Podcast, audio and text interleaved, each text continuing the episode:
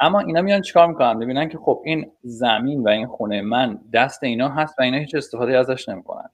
و خب اون طمع همیشگی هم وارد میشه و بعد اینا میان با توجه با استفاده از یه سری قوانینی که این کار رو بهشون اجازه داده میان خود همین خونه رو می‌تونن بیان وسیقه بذارن که وام از یه دیگه بگیرن.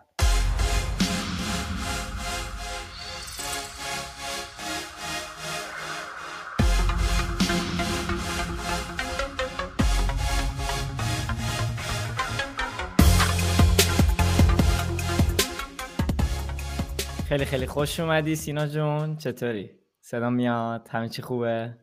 سلام. آرکی جون. صدای من چطوره؟ صدای تو که خوبه صدات عالیه صدات عالیه. این دفعه همه چی رو به راه و خوب داره جلو میره. خدا رو شکر. خوبی؟ همه چی OK ه؟ مرسی. قربانت. تو چیکار بسیار عالی. ما هم خوبیم ما هم خوبیم. تو time خیلی عجیبی هستیم با این هر خبرهایی که هر لحظه میاد در مورد جنگ و توافق بین اوکراین و روسیه و بعد یهو توافق میره زیر سوال بازار میره پایین بعد یهو دوباره میگن که اوکراین گفته دیگه ما نمی‌خوایم عضو ناتوشیم بازار میره بالا. هر لحظه یه تغییری می‌کنه. نفت آره من چقدر بالا پایین شد؟ نیکل چقدر خراب شد وضعش؟ آره آره باید موافقم. اصلا دنیای دنیای خیلی عجیب غریبی شده. می‌خوای یه ذره راجع به این صحبت کنیم بعد بریم اصل مطلب. این اتفاقی که داره تو روسیه میفته البته یه ذره قیمت نفت هم اومد پایین. دیدی که؟ آره اون, اون مقداری که رفته بود بالا رو یه حجم خوبی برگشت. این اینایی که سی رفتن بعد از اینکه جهش انجام شد خریدن متاسفانه الان خوشحال نیستن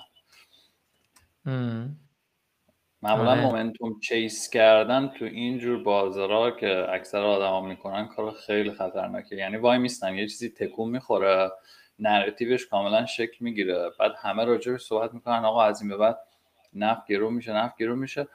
بعد اون لحظه اینا تازه اخبار رو تو روزنامه و اینجا خوندن. وارد بازار میشن بعد یهو دیگه بازار اشباه میشه برمیگرده پایین کلی ضرر می‌کنن میفروشن. بعد که اینا فروختن اون bullish case fundamental تازه شروع می‌کنه محقق شدن. اون میره بالا و بعد اینا بنده خدا دقیقا میشن همون case ی که بای های سلو بالا بخر پایین بفروش. دقیقا دقیقا. من همیشه سعی می‌کنم از اینجور جهش هایی که یهو کل مردم رو یه چیزی هجوم می‌برم من سعی می‌کنم فاصله بگیرم همیشه نه منم باید کاملا موافقم. اصلا یه بازار خیلی عجیب غریبی شده. ولی می‌دونی یه چیزی بر من خیلی خیلی چیزی که جالبه برای من اینه که واقعا رفتار بیت کوین توی همچین بازار به این عجیبی که ما اصلا سابقه نداشته تو کل هیستوری بیت کوین خیلی ثابت و آروم داره رفتار می‌کنه بیت کوین. قبول داری؟ دقیقا. اتفاقا من دیروز داشتم به نمودار نگاه می‌کردم. دیدم که توی اصلا year to date از اول سال میلادی تا الان نزدک کانسیستنتلی مرتب رفته پایین ولی بیت کوین تقریبا سر جوش بوده. من چیزی که فکر می‌کنم اینه که ما از حدود نوامبر تا الان یه ریزش سنگین بود دیگه. فکر کنم 51 درصد یا بیشتر رو داشتیم تو بیت کوین. این باعث میشه که یعنی در واقع تو پایین ترین قسمتش آخر ژانویه بود. all time high مون هم اوایل نوامبر بود. یعنی تو اون دو ماه یا تو اون سه ماهی که بین اینا هستش ما خیلی ریختیم. هر کی فروشنده بود فروخت. بعد از اینا خیلی دیرتر تازه نزدک و اینا شروع کردن ریزش. من فکرم یکی از دلایلش اینه که بیت کوین ریزشش رو به هر حال انجام داده تموم شده. و جا نداره. من فکرم توی چند جلسه های قبلم که توی یا فکر کنم مدرسه بیت کوین یا اینجا بیت کوین داشتیم گفته بودم که یکی از احتمالا اینه که بیت کوین دیگه جا نداشته باشه برای ریختن. در واقع اون کسایی که میترسیدن از شرایط و میفروختن به نظر من دیگه الان فروختن و یه مقداری هم metric های on-chain رو که نگاه می‌کنی می‌بینی که الان تو فاز accumulate کردن و جمع آوریه بیت کوین و دیگه در واقع ماها موندیم به قولی که ما فقط داریم جمع می‌کنیم دیگه. تحت هیچ شرایطی ما نمیفروشیم. دیگه هر کی فروشنده بود احتمالا وقتی که دید ثروتش آره منم با 100 درصد موافقم که بیت کوین از بس ریزشی که داشته دیگه یه جورایی میشه گفت یه جورایی میشه گفتش که دیگه جا نداره واسه ریختن دیگه براش. به خاطر همین یه ذره الان خیلی جالبه که الان بازار داره چجوری تکون می‌خوره. حالا ببین بذار من یه اعلام کوتاهی بکنم قبل از که بریم سمت اصل مطلب. ما این اتاق الان اینجا داریم stream می‌کنیم توی کلاب هاوس ولی من لینک یوتیوبم اینجا توی کلاب هاوس گذاشتم.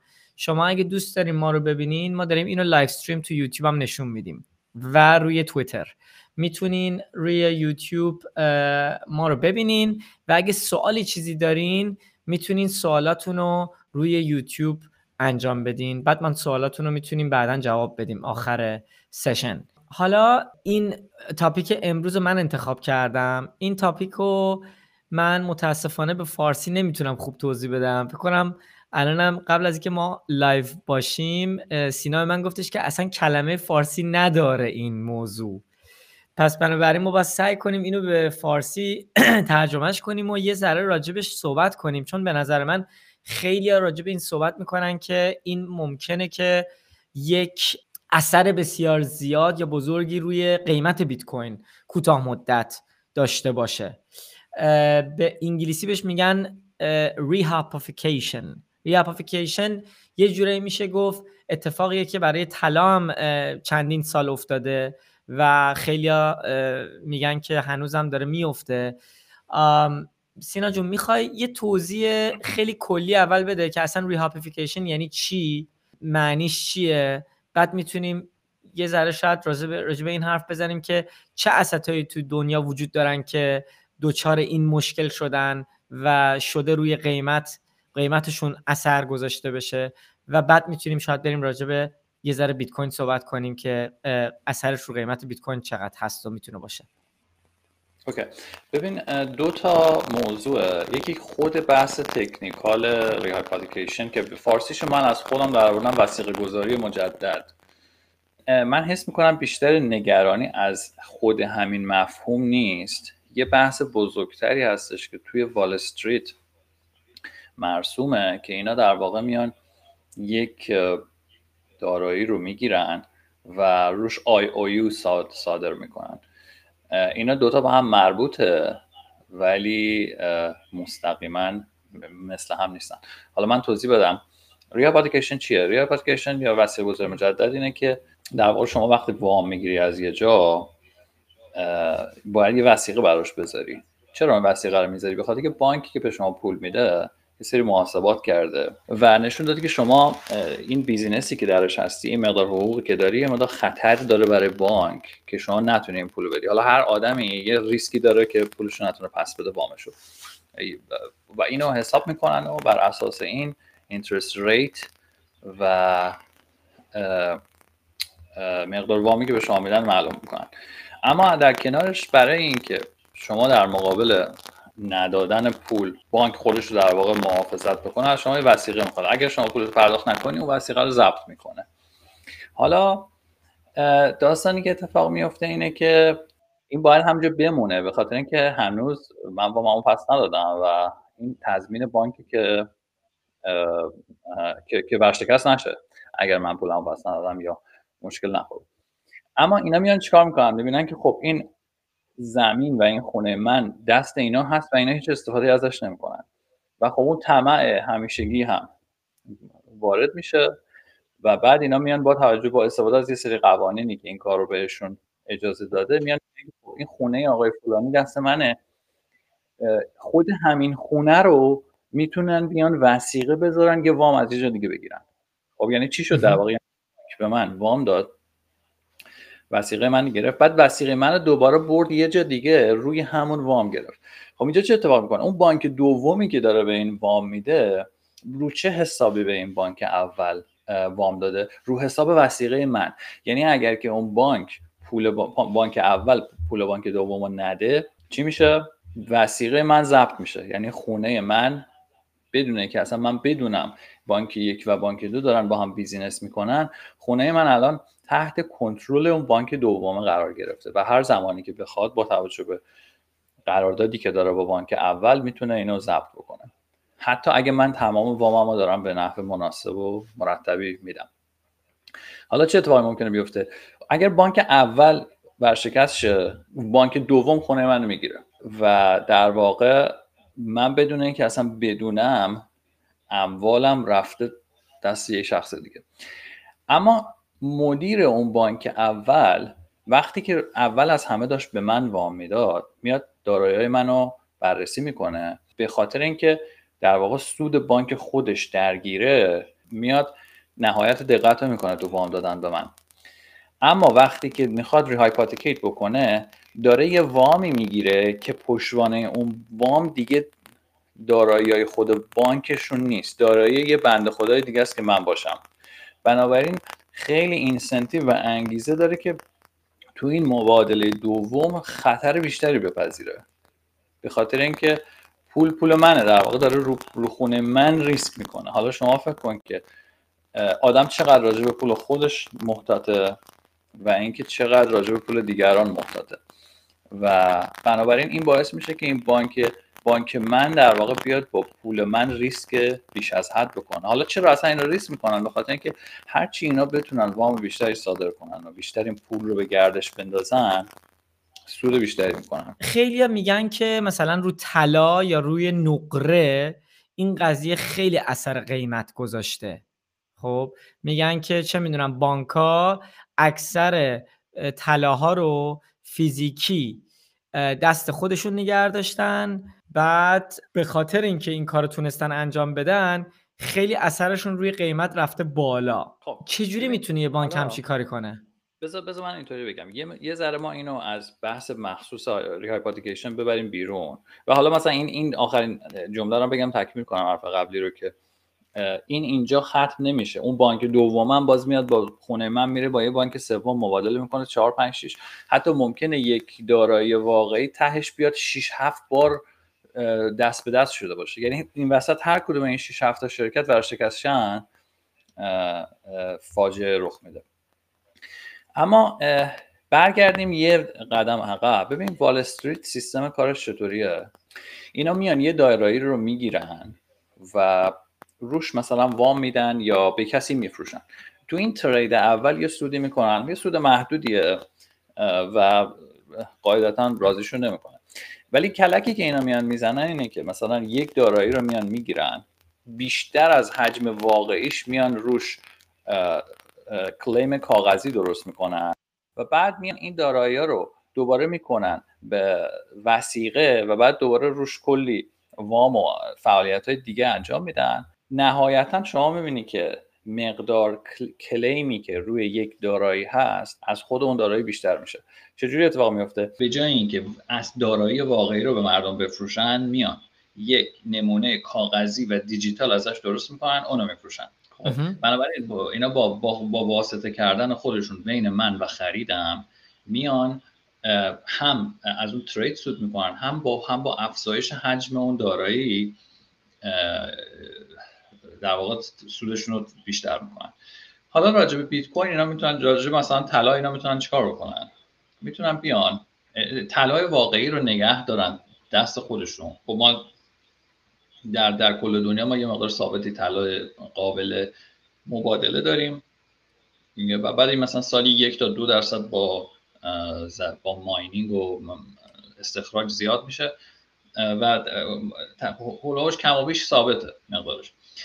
و اما اینا میان چیکار می‌کنن؟ طلای واقعی رو نمیدن دست کسی. شما اگه بخواید خودت طلای فیزیکی رو بخری خب مشکله برای خیلی آدما میان اینو تبدیلش می‌کنن به یک محصول بهش میگن تو وال استریت که این واقعا بازی های مسخره که اینا با پول می‌کنن. یک محصول جدید درست می‌کنن از روی این و اسمش میشه مثلا ETF طلا. حالا ETF طلا چیه؟ یعنی که طلای واقعی یه جا هست به اندازه اون طلا شما رسید کاغذیش رو می‌تونی بخری. خود طلا رو کسی بهت نمیده رسید رو میده. و فرض شما اینه که هر کدوم اون رسیدها مثلا اگر هزار دلار براش پول دادی به همون مقدار طلا بتونه بهت بده. یعنی رسید بیشتر از مقدار طلا نباید باشه. اما خب نهایتا چجوری میشه؟ اینا با یه, با یه سری تکنیک هایی که بلد هستن میان حجم کاغذ رو از حجم طلا بیشتر می‌کنن. که در واقع مثلا تو بحث وام دادن و اینا این خیلی راحت تره کارش. مثلا شما وقتی وام می‌گیری یکی یه دکمه می‌زنه تو سیستم کلی پول جدید پول کاغذی جدید خلق میشه. مشابه همین تو مثلا توی ETF ها و اینا هم می‌تونن انجام بدن. به خاطر همینه که خیلی صحبت می‌کنن میگن که بازار طلا بازار دستکاریه. و اگه نگاه بکنی مثلا توی دو سال گذشته طلا یه بار اول کووید خیلی خوب رشد کرد. بعد تو این دو سال که ما این همه تورم داشتیم هیچ تکونی نخورد تا این اواخر که بحث جنگ پیش اومد. و خیلی عجیب بود که مثلا روغن زیتون از طلا بیشتر قیمتش رفته بود بالا. اینا به خاطر اینه که وقتی که شما طلای واقعی رو نگه میداری و اون وسط یک واسطه کاغذی درست می‌کنی با این کاغذه می‌تونی بازی کنی. هر زمان که خواست قیمت رو بیاری پایین کاغذ جدید درست می‌کنی و خریدار جدید که میاد تو بازار اون کاغذها رو می‌خره. طلای واقعی تغییری نمی‌کنه تقاضاش. شما این کاغذ علکی رو داری هی زیاد می‌کنی و میفروشی. تا به مقداری که بتونی این کار رو انجام بدی می‌تونی قیمت رو کنترل کنی. و حالا چجوری؟ آخه, آخه چجوری, چجوری می‌تونی قیمت رو کنترل کنی؟ یعنی یه،, یه مثال بزن. یعنی دقیقا چیکار می‌کنن؟ میان از از از از futures استفاده می‌کنن دیگه درسته؟ از instrument هایی که توی بورس وجود داره استفاده می‌کنن شورت می‌کنن بازار رو درسته؟ یعنی چیز می‌کنن بازار رو؟ فروش خالی می‌کنن تو بازار درسته؟ خالی فروشی آره. اونم اونم اونم بهش میگن. ببین تو وقتی که بتونی مقدار زیادی پول به دست بیاری مثلا فرض کن که چند میلیارد دلار پول قرض بگیری. بیای تو بازار futures و روی این لورج بگیری و اینو خیلی بزرگتر کنی و با اون لورج بیای مثلا طلا ETF طلا رو شورت کنی. خب این باعث میشه که یه تقاضای الکی و کاذب در جهت منفی شکل بگیره و و قیمت اون اصل بالا نره. این یه راهشه. گفتم یه راه دیگرش هم اینه که وقتی که داری ETF طلا درست می‌کنی دو تا سه تا ETF طلا چند تا ETF درست کنی که کاملا یک به یک طلای واقعی بهشون وصل نباشه. حالا در, در یک شرایط ساده ممکنه یه قانونی باشه که بگه آقا هر بانکی باید این رابطه طلا و ETF رو که چیز می‌کنه یکسان باشه. ولی اینا به خاطر اینکه بانک با بانک رابطه داره مثل همون ریپاتیکیشن دارایی یه بانک ممکنه دارایی خودش نباشه ممکنه دارایی 6 تا بانک اونورتر باشه. و بعد این این این زنجیره رو که تو آنالیز می‌کنی می‌بینی که تهش مثلا یک مقدار دارایی سه برابرش چیز درست کرده محصولات مالی درست کرده. و اینو وقتی که میان میفروشن بسته بندی میشه هی بسته بندی میشه مخلوط میشه با یه چیزای دیگه. دوباره اون مخلوط شده هی بسته بندی میشه مخلوط میشه با یه چیزای دیگه. میفروشن به یه بانک دیگه اون بانک میفروشه به یه بانک دیگه. و تهش می‌بینی مقدار کلیم کاغذی با مقدار واقعی برابر نیست. و این باعث میشه که در نهایت در نهایت تقاضا رو ابزورب کنن تقاضای جدید جذب کنن. حالا ما بریم تو بازار کریپتو. خب اگر شما بیت کوین واقعی رو بخری اصلا هیچ کدوم اینا به شما ربطی نداره. یه 21 میلیون ماکسیمومشه یه مقدارش شما خریدید تمام شد. اما اگه بیای از یه جایی مثل مثلا بیت کوین تو بذاری روی exchange ی مثل کوین بیس بلاک فای هر کدوم اینا اینا در واقع به شما دارن یک عدد دیجیتالی نشون میدن. درسته؟ در واقع مثل همون claim کاغذیه که روی بیت کوین داری. اما نمی‌دونیم که توی خزانهشون واقعا معادل همون دارن یا نه؟ و, و میشه راحت فرض کرد که فرض کن که اون مقدار بیت کوینی که اینا فروختن فقط نصفش رو در اون لحظه دارن. به خاطر اینکه این کار می‌کنه براشون یعنی مشکل پیش نمیاد تا موقعی که همه نمی‌خوان بیت کوینشون رو از اکسچنج بکشن بیرون. من به هزار نفر گفتم آقا شما همتون بیت کوین دارین پیش من. همه همون عدد دیجیتالی رو رو سیستم می‌بینن. هیچ کدومشون هم نمیاد بگه اصل بیت کوین رو بده من. خب؟ یه درصد زیادی از آدمای کار نمی‌کنن دیگه. بنابراین هیچ اشکالی پیش نمیاد تو سیستم و من تونستم با درست کردن بیت کوین الکی کلی پول به جیب بزنم. حالا اگر شرکت های بیشتری این کار رو بکنن چون تو بحث کریپتو هم اونایی که تو آمریکا هن باز خیلی رگولیت شده تر و قانون و اینا روشون هست. ولی در واقع اینایی که مثلا توی دیفای و جاهای مثل این کار می‌کنن اصلا شرکت مشخص که مثلا بتونین شما دنبالش بری و اینا. ندارن یا میرن توی یه کاری می‌کنن به رگولیتوری آربیتراژ یعنی میرن توی مناطق جغرافیایی که کمترین قانون داره. اونجا ثبت می‌کنن ولی خب سیستم سیستم جهانی همه دنیا می‌تونن دسترسی داشته باشن. اونجا دیگه هیچ قانونی نداره. یعنی من می‌تونم هیچی اصلا بیت کوین نداشته باشم. بیام بیت کوین الکی بفروشم به مردم. خب این کاری که می‌کنه چی می‌کنه؟ اگر مثلا هزار نفر مشتری بیت کوین بودن یه دونش می بیت کوین واقعی رو می‌خره. اون 99 نفر کاغذ الکی که من درست کردم رو می‌خره. بنابراین تقاضای بیت کوین از بین میره. تا زمانی که اون آدما نرن درخواست بکنن بیت کوین واقعی رو بخوان بگیرن اون تقاضا در واقع از بین رفته و اینطوری میشه که قیمتش کنترل میشه. ببین این الان واسه آدمایی مثل من و تو و آدمایی که تاکید دارن که بیت کوین واقعی رو افراد پیش خودشون نگه دارن این خیلی فرصت جالبی ایجاد می‌کنه. چرا؟ چون که اگر یه روزی این سیستم این, نوع سیستم های fractional reserve و بانکداری کسری و اینا که اینجوری که گفتم یک دارایی رو تکثیر می‌کنن میفروشن اینا یه روزی بالاخره از بین و یه روزی اتفاق میفته که آدما میان میگن که بیت کوین واقعی رو با من بدین. و اون موقع اون کسایی که بیت کوین روی exchange دارن نمی‌تونن معادل کاملش بیت کوین واقعی بگیرن. و اون زمان کسی که بیت کوین واقعی دستشه ناگهان می‌بینه که قیمتش چندین برابر شد به خاطر اینکه اون تقاضای کاغذی می‌خواد وارد بازار بشه. به, این میگن squeeze فروش. درسته؟ short squeeze. یا bank run bank run بهتره به نظر من. آره. حالا اوکی. پس پس بذار پس بذار خب شدم. آره خیلی جالب این حرفی که زدی الان. چون من فکر کنم بیت کوین اولین چیزیه اولین استیه که با هایی که تا حالا تونستن بانک از این موضوع سوء استفاده کنن یه فرق خیلی خیلی بزرگی داره. حالا منظور من چیه؟ مثلا شما طلا رو به خاطر اینکه حمل و نقلش سخته و دریافت کردنش سخته از بانک خب احتمال اینکه مردم یهو شروع کنن طلاهاشون رو بخوان دست خودشون نگه دارن خب یه ذره پایین تره درسته؟ یعنی ما تو کل هیستوری پول اینو دیدیم که اصلا تبدیل و خود پولی که امروز داره تو کل دنیا استفاده میشه به خاطر همین بوده. یعنی تمام پولایی که ما داریم امروز استفاده می‌کنیم میشه گفت یه روزی طلا بوده که الان شده کاغذ. درسته؟ یعنی همون طلایی که وجود داشت از همین متد ازش سو استفاده شد و پول امروز به وجود اومد. حالا فرقی که بیت کوین با این قضیه داره چیه؟ فرق این قضیه اینه که بیت کوین برعکس طلا دیجیتاله. فیزیکال نیست. یعنی حمل و نقلش اولا خیلی ساده تره. دومندش که فقط نرم افزاره.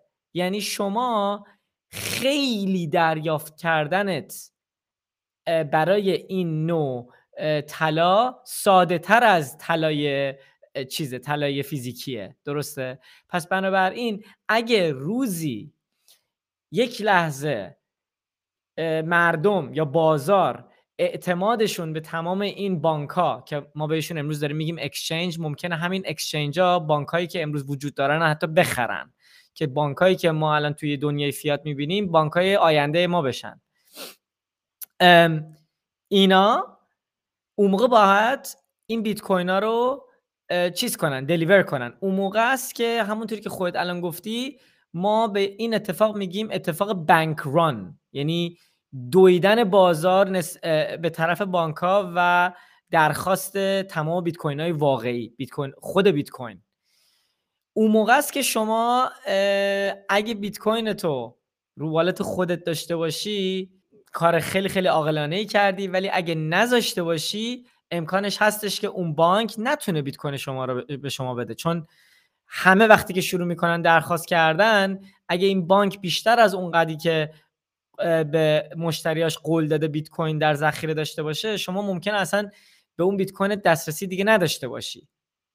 اون موقع است که قیمت بیت کوین حتی اگه کوتاه مدت تونسته بوده از طریق این متد از بانک ها پایین نگه داشته بوده داشته باشه اون موقع است که قیمت بیت کوین ممکنه سه برابر یا چهار برابر بشه. تو بازار آزاد. دقیقا. این این همون کلاهبرداری که این بانک ها توی زمان قبل از 2008 داشتن می‌کردن و منجر شد به حتی لیمن برادرز که برشکست شد علت اصلش همین ری هایپاتیکیت کردن بود.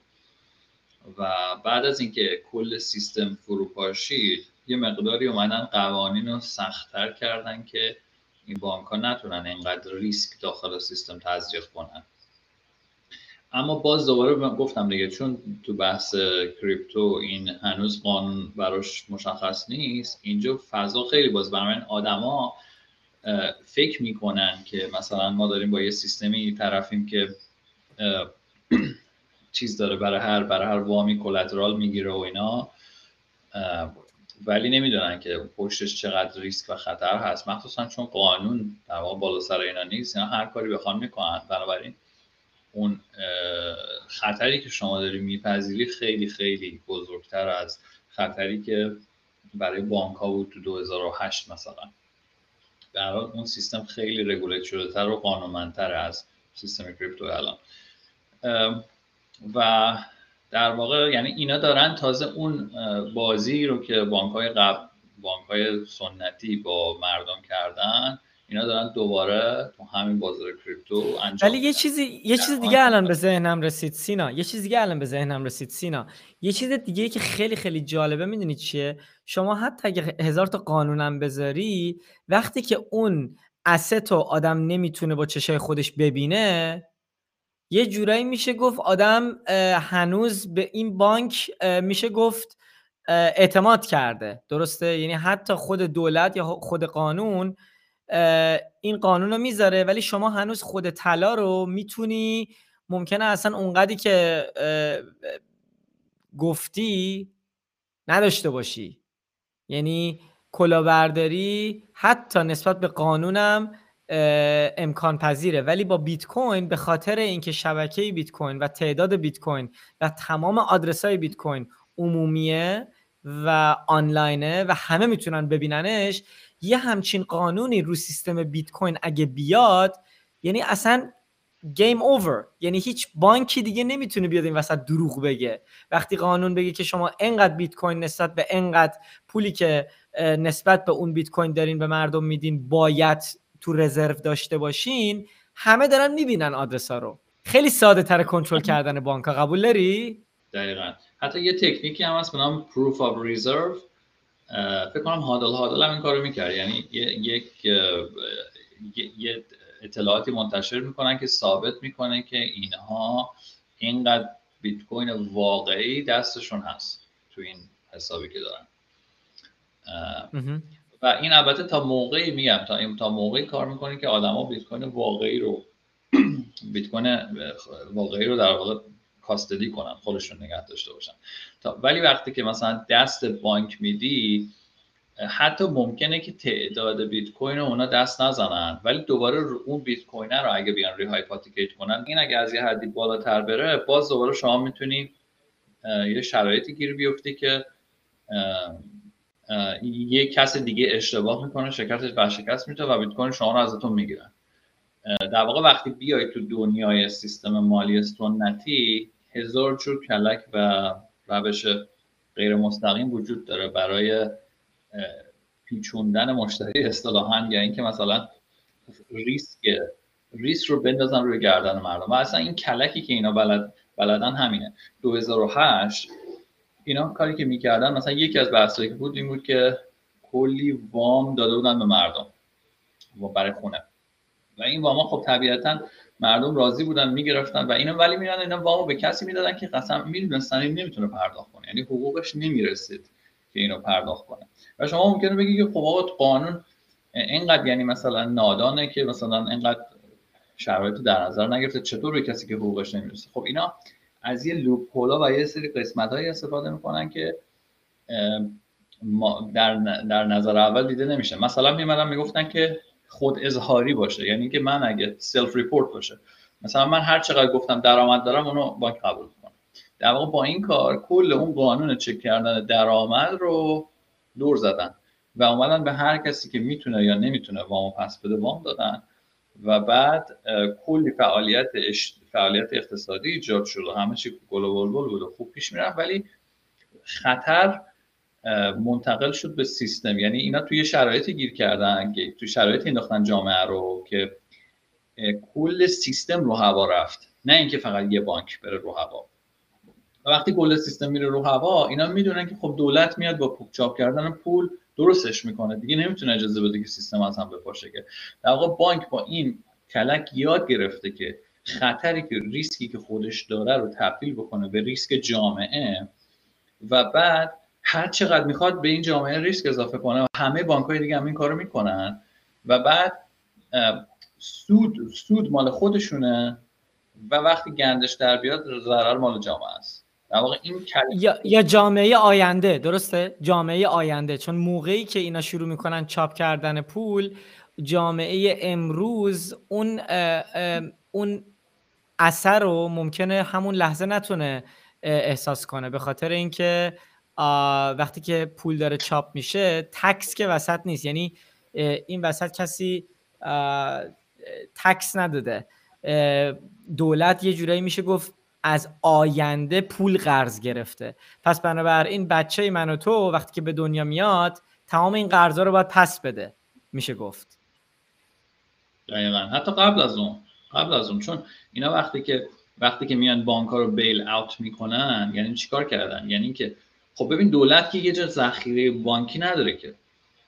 ولی چطور یهو میاد چندین میلیارد دلار پول در میاره و با این چندین میلیارد بانک ورشکسته رو نجات میده که همه همون لحظه دارن میگن آقا باید حمایت بشه از این بانک ها و نمی‌دونم جلوی بیکاری گرفته شه فلان. خب دولت میاد وسط دولت از جیب باباش که نمیاره که میاد پول چاپ می‌کنه. چاپ پول دقیقا این اینه که بیان از کل جامعه بگیرن بدن به این بانک. در واقع این بانک چقدر زرنگ بود که باعث شد کار خطرناک کرد. سودش رو گرفت. اون مدیر عامل پیشرفت کرد و بونس و حقوق عالی و سفرهای آنچنانیش رو رفت.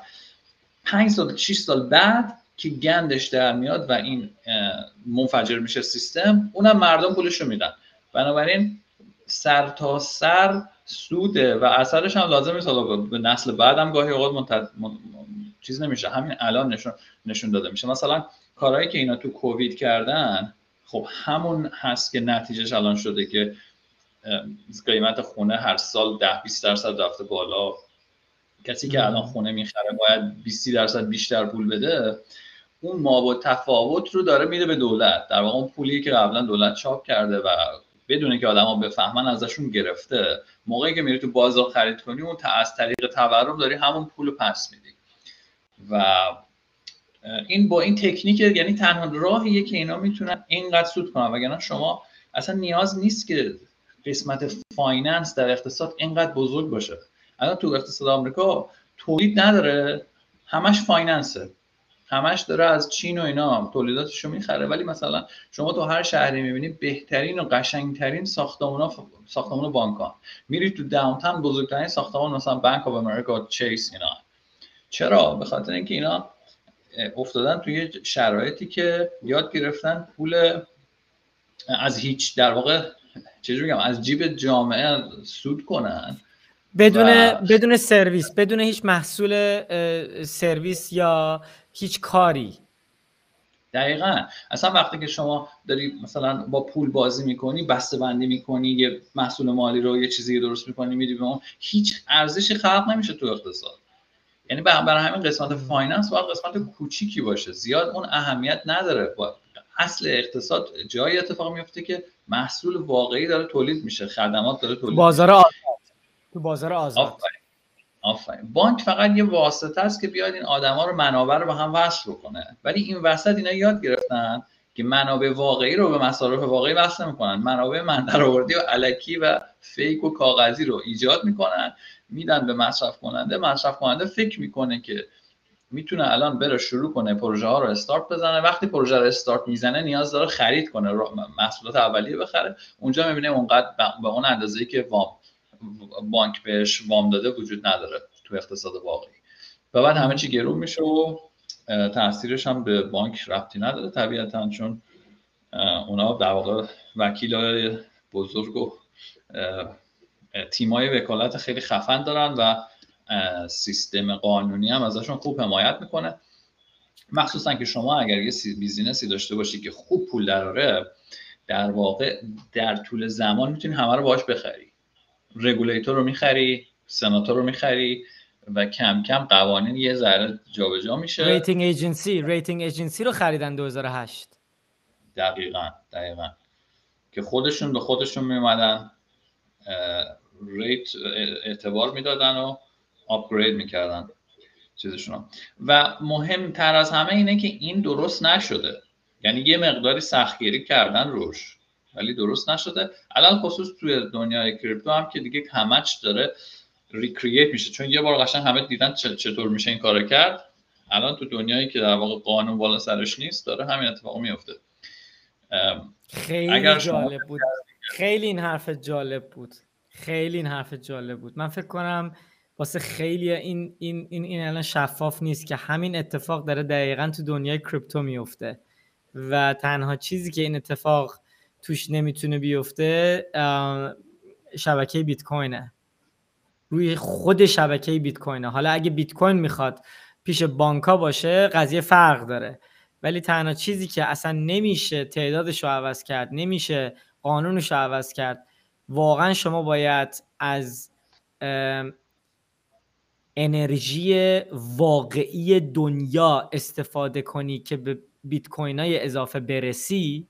نه با قول نه با حرف نه با بسته‌بندی پکیج چند تا چیز کاغذی. ولی با زحمت و با کار واقعی فقط اینطوریه که می‌تونی به دست بیت کوین برسی بیت کوین تولید کنی. و تمام سیستم های دیگه مخصوصا سیستم که دارن از سیستم proof of stake استفاده می‌کنن. دقیقا همین سیستمی که ما الان صحبت کردیم راجع بهشون دارن copy paste می‌کنن. خیلی جالبه. خیلی جالبه. یعنی لازم نیست خیلی خلاقیت داشته باشی. فقط کافیه ببینی که خلای قانونی کجاست. wow. و wow. همون playbook های قدیمی رو می‌تونی recreate بکنی بازسازی کنی. خیلی هم کار خوبیه. حالا غیر از اون همین بحث توکن ساختن و اینا مثلا آدما متوجه نمیشن که supply توکن چقدر مهمه. یعنی من اگه خودم بیام اینم در واقع همون کلک وال استریته. اینا از خودشون در نیاوردن که میاد یه توکن جدید درست می‌کنه ولی supply ش مشخص نیست. و خب این هر لحظه بخواد می‌تونه بیاد supply اینو زیاد کنه کلی برای خودش کوین جدید درست بکنه. و عینا همون کاریه که مثلا فدرال رزرو داره می‌کنه با چاپ پول. یعنی منظورم اینه که اینا هیچ چیزی از خودشون اختراع نکردن. فقط از همون کلاهبردارای سیستم سنتی کلاهبرداری کریپتویی رو یاد گرفتن. واو. من فکر کنم ما خیلی این دوتا دنیا رو خوب به هم الان ربط دادیم با این بحث. خیلی خیلی جالبه. خیلی جالبه. چون اکثر بحثایی که من راجبش میشنوم این دوتا دنیا رو خیلی جدا از هم توضیح میدن که اصلا اینطور نیست. خیلی ش... خیلی قانونا شبیه همه. یا اصلا میشه گفت کاملا که نه ولی خیلی شبیه همه. یعنی کل قانونایی که استفاده میشه توی درون این سیستما با هم دقیقا یکیه. دقیقا. دقیقا. مثلا ببین شما اگه بری رو سایت بلاک فای فکر می‌کنم الان واماشون اینطوریه که شما باید دو برابر وامت وسیقه بذاری. یعنی اگه شما مثلا می‌خواید ده هزار دلار پول بگیری باید 20 هزار دلار معادلش بیت کوین بذاری خب؟ و تو تبلیغاتش میان میگن که ما چون این کارو می‌کنیم سیف ترین چیز ممکنیم به خاطر اینکه خب شما باید بیت کوین نصف قیمت بشه تا ما تازه سر به سرشیم و اینا هر لحظه می‌تونن liquid کنن. کلی فرصت دارن که وثیقه منو بفروشن و پولشون رو پس بگیرن. یعنی اینطوری نگاه بکنیم طبق تبلیغات خودشون احتمال اینکه BlockFi ورشکست شه صفره چون به ازای هر وامی که داده دو برابر وثیقه داده. اما همین بحث rehypothecation که باز که دقیقا همون کپی سیستم financial سنتیه میاد میگه که اون بیت کوینی که من وسیقه گذاشتم پیش اینا رو دوباره می‌برن جای دیگه استفاده می‌کنن و باهاش کار می‌کنن. یعنی اون بیت کوینی که قرار بود حمایت کنه از خطر ریسک پس ندادن من دیگه الان اون کارو نمی‌کنه. الان الان یه جای دیگه درگیره و یه ریسک دیگه رو داره کاور می‌کنه. بنابراین اون اول از همه درسته که دو برابر وام من اینا وسیقه گرفتن ولی بعدا اون وسیقه داره مثلا 6 تا وام دیگر رو تهش می‌بینی که ساپورت می‌کنه. و نهایتا اینا می‌تونن چیز بکنن. بیان ریسکی که تحمل کردن و اینقدر اینقدر ببرن بالا که اون, اون, اون, اون چیزی که تو تبلیغات به نظر میاد خیلی سیستم سیفیه واقعا نباشه. و دلیلش چیه؟ دلیلش هم واقعا همینه که خب هر چی که شما خطر بیشتر بپذیری صورت بیشتر میشه. و فقط مشکل اینه که خب اگر که خطر پذیرفتی سودت بیشتر میشه ولی در دراز مدت ورشکست هم میشی. حالا برای ورشکستگی چیکار می‌کنن؟ خب اون موقع مهم اینه که کی داره ضرر میده. یعنی وقتی که برید مدارک و document ها رو بخونی و سوابق رو ببینی وقتی که سیستم بره رو هوا مثلا فرض کن یه درصد شانس این باشه. کل سیستمش که بره رو هوا شرکت ورشکست شه تهش اینا یه کاری می‌کنن که خود مثلا مدیران اون بانک و اینها زندان نمیرن که. دقیقا 2008 اینا همشون حتی بونس ها و اون اون امتیازاتی که گرفته بودن به خاطر رشد بانک تو سالهای قبل همه هم گرفتن. تنها اتفاقی که میفته بانک اگر ورشکست بشه اون سهامدار بیچارهش و اون کسی که اونجا پول گذاشته که همه من و شما باشیم ضرر میده. پس یه سیستمی درست کردن که خیلی خوب سود میده ریسک هم می‌کنه. اگر ریسک اشتباه بودم مردم پا هزینهشو میدن. به خاطر اینه که اینقدر زیاد شد. الان شما تو بحث مثلا غیر از بیت کوین اکثر اپلیکیشن های مالی که من میشنوم همین بحث پول قرض دادن و ایناست. و همینجوری یه پلتفرم در میاد که مثلا از اینجا یه پول از اینجا یه توکن می‌گیری این توکن ولی یه جای دیگه می‌ذاری استیک می‌کنی اونجا نه استیک شده تو یه سودی ازش می‌گیری اون سودو میری دوباره یه جای دیگه لورج می‌گیری. همش همین بازی های مالیه.